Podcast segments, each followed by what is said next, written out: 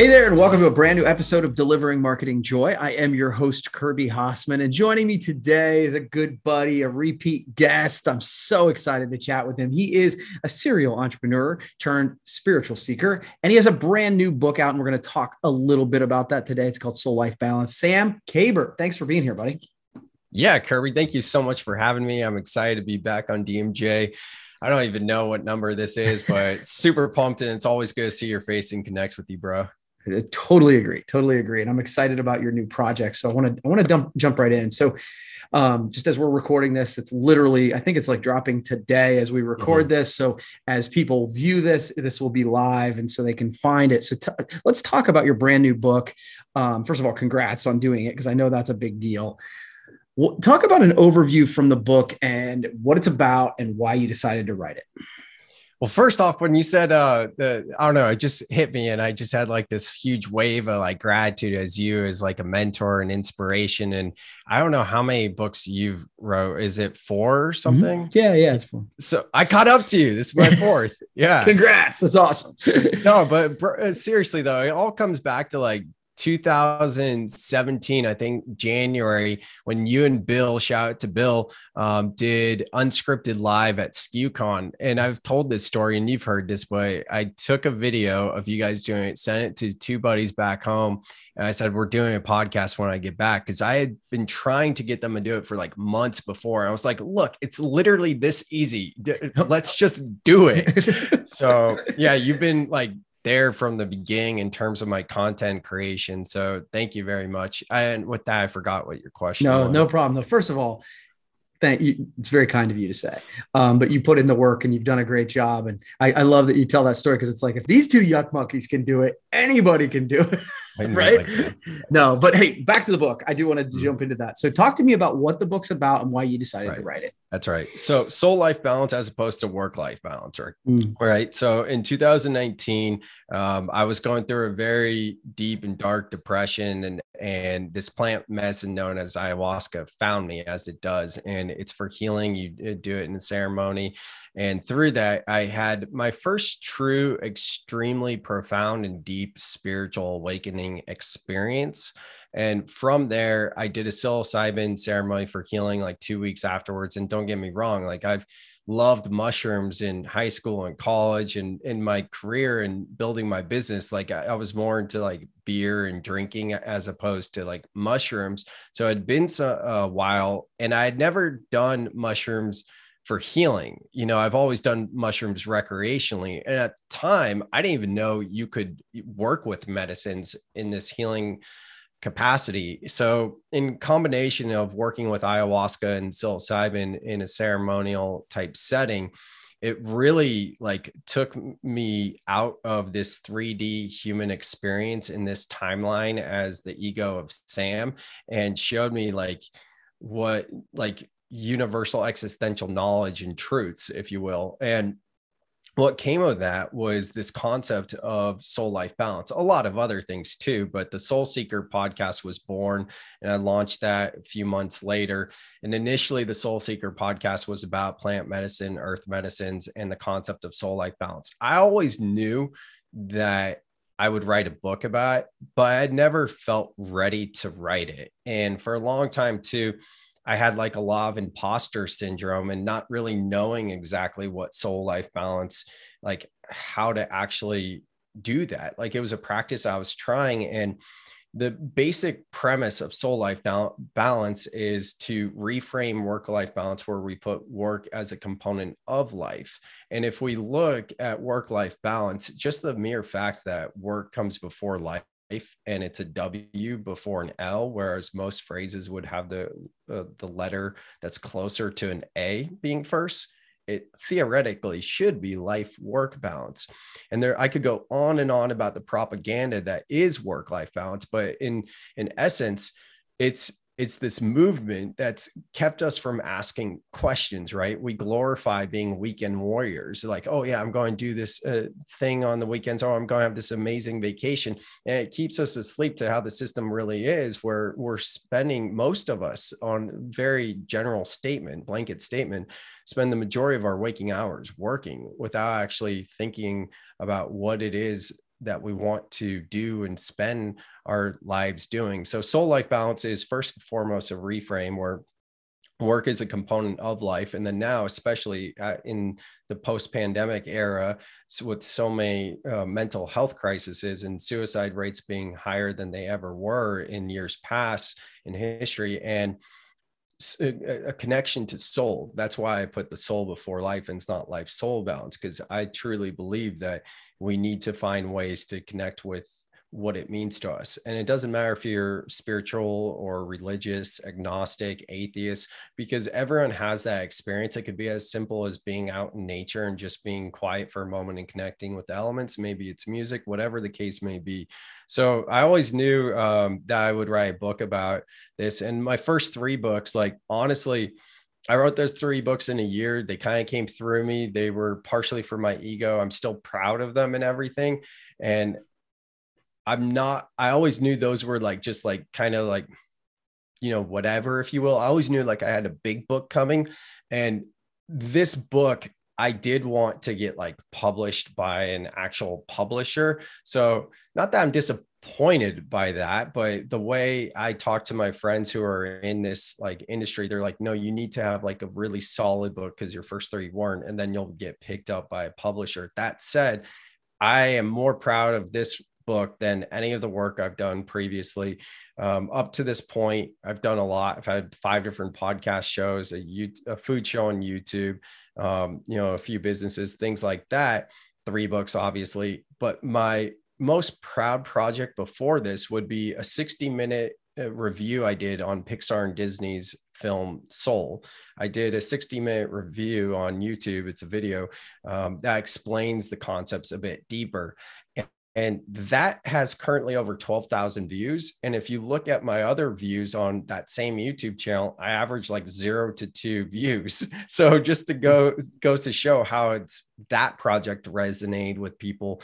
Um, that one was really big. And I see in hindsight because I put so much time and effort into like really crafting it. And that's been this book. This book mm. is like my next um, big project I'm super proud of. So yeah. No, that's cool. Congratulations. I know it's been a, a labor um, for you. So I'm curious though, you know, you talked about and I, the idea of putting sort of the soul first. Um, what are some tips that you can give people or, or do you give people? Because I know you guide people in this uh, to live their life more in balance.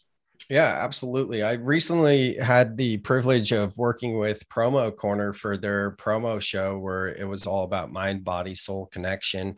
And in that, I did some tips and some things were just simple reminders. Like I'm looking at my desk right now and I have a sticker on my monitor that says breathe, you know, mm-hmm. and how many times on a daily basis do we?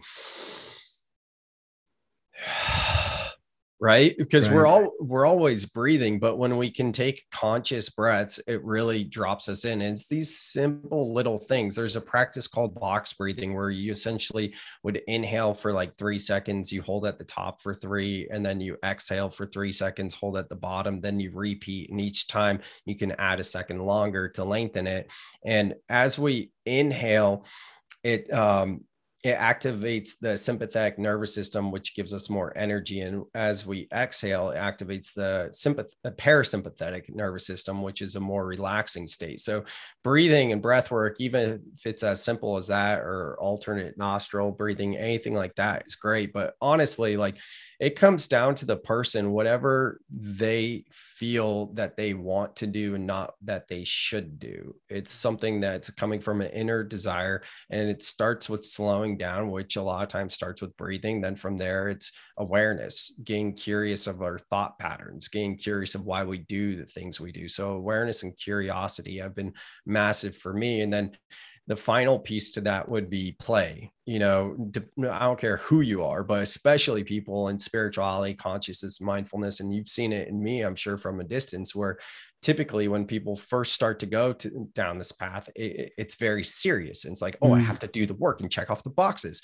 But then as people evolve in their journey they start to realize oh no that's not the way. And you know how can we invite more play in yeah, that makes it makes a ton of sense. So one of the things that pops into my head, and and I think you know you and I tend to come at things a little bit differently from a perspective uh, but one of the things that kind of pops in my head is in both ways it feels like from my putting it in my language i talk a lot about being intentional and whether it's being intentional with the design of your life and so that you're actually focusing on the things that you actually care about or um, and just, just down to breathing. Like yeah we breathe every day but being intentional about our breathing and breath work helps to guide that. Is, is that a fair assessment? Yeah Absolutely. Like I'm keeping it kind of surface level for now because sure. it can go so much deeper. And that was an interesting thing about the book process too, because initially the message and the content was going to be more for like workaholics that were like spiritual curious or whatever, and mm-hmm. just like giving a glimpse. But then as I started writing it, it got really, really deep. Um, mm-hmm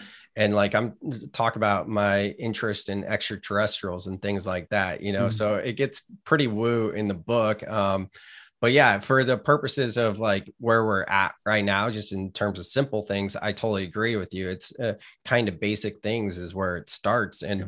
it doesn't have to be like spiritual right yeah no that makes sense so all right so you know, this is a question I was curious. I, I, was coming up with these questions for you, and this is one I wanted to ask you specifically. So, we hear a lot of advice about how we can do life better, whether it's you know having six pack abs, whether it's selling more, whether it's whatever, right? Like, um, mm-hmm. so I'm I'm curious to know what is one piece of advice that you hear all the time that you actually think is wrong. Yeah, I mean, I, I kind of alluded to this earlier, but uh, thank you for asking the question, and so I can kind of go deeper on it. And it's uh, it's this way of being in spirituality where it's like oh did you do your meditation? Did you do mm. your journaling? Did you do your breath work? And uh, you know i'm not shaming anyone or pointing fingers and if i were it would be at myself first because i've found that when i first went down this path it was like okay i'm going to wake up i'm going to do my meditation i'm going to do my journaling i'm going to do my breath work i'm going to do my yoga and as someone who even wrote a book called The Written Goal, like I was very much in my masculine energy and archetype which that doesn't mean like body parts or sexual organs or anything like that. It, masculine is an energy trait which aligns with the yin and yang being the yang side of structure and do and achieve, whereas feminine is the yin of yin and yang, and it's more receptive, intuitive, and flowy.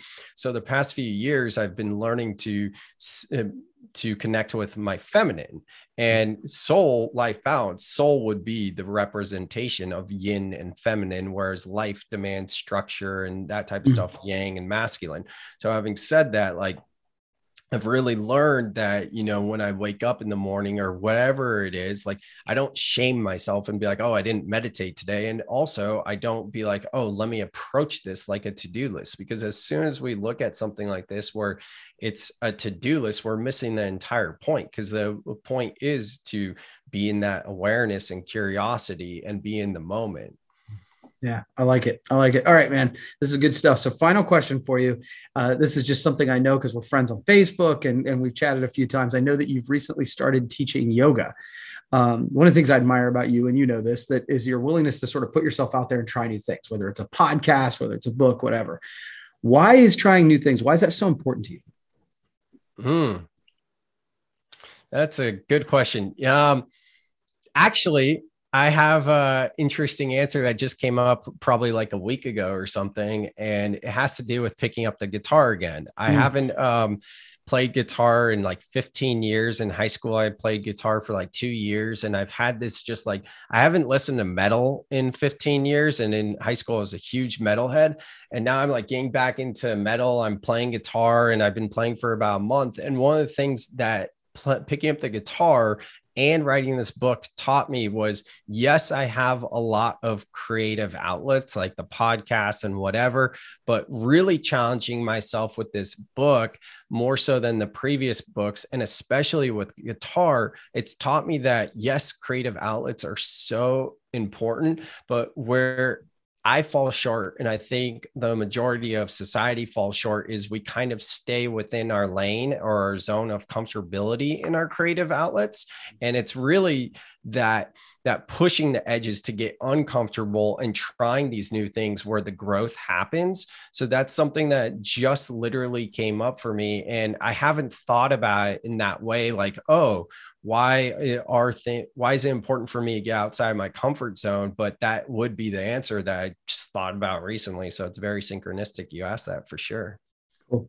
Well thanks man. I appreciate you taking the time. Where can people find the book yeah, samkabert.com has all the information about how to connect with me. And then my Instagram's there as well at Sam Kabert. The book is on Amazon. You can find links to it from social media or my website, Soul Life Balance Book, soullifebalancebook.com has all the information specifically just about the book. Cool, man. Well, congratulations. I know it's been a, a big project for you, and uh, I'm excited for you, bud. Thanks, Kirby. Appreciate cool. it. Well, that's that's going to wrap up this edition of Delivering Marketing Joy. We'll see you next time.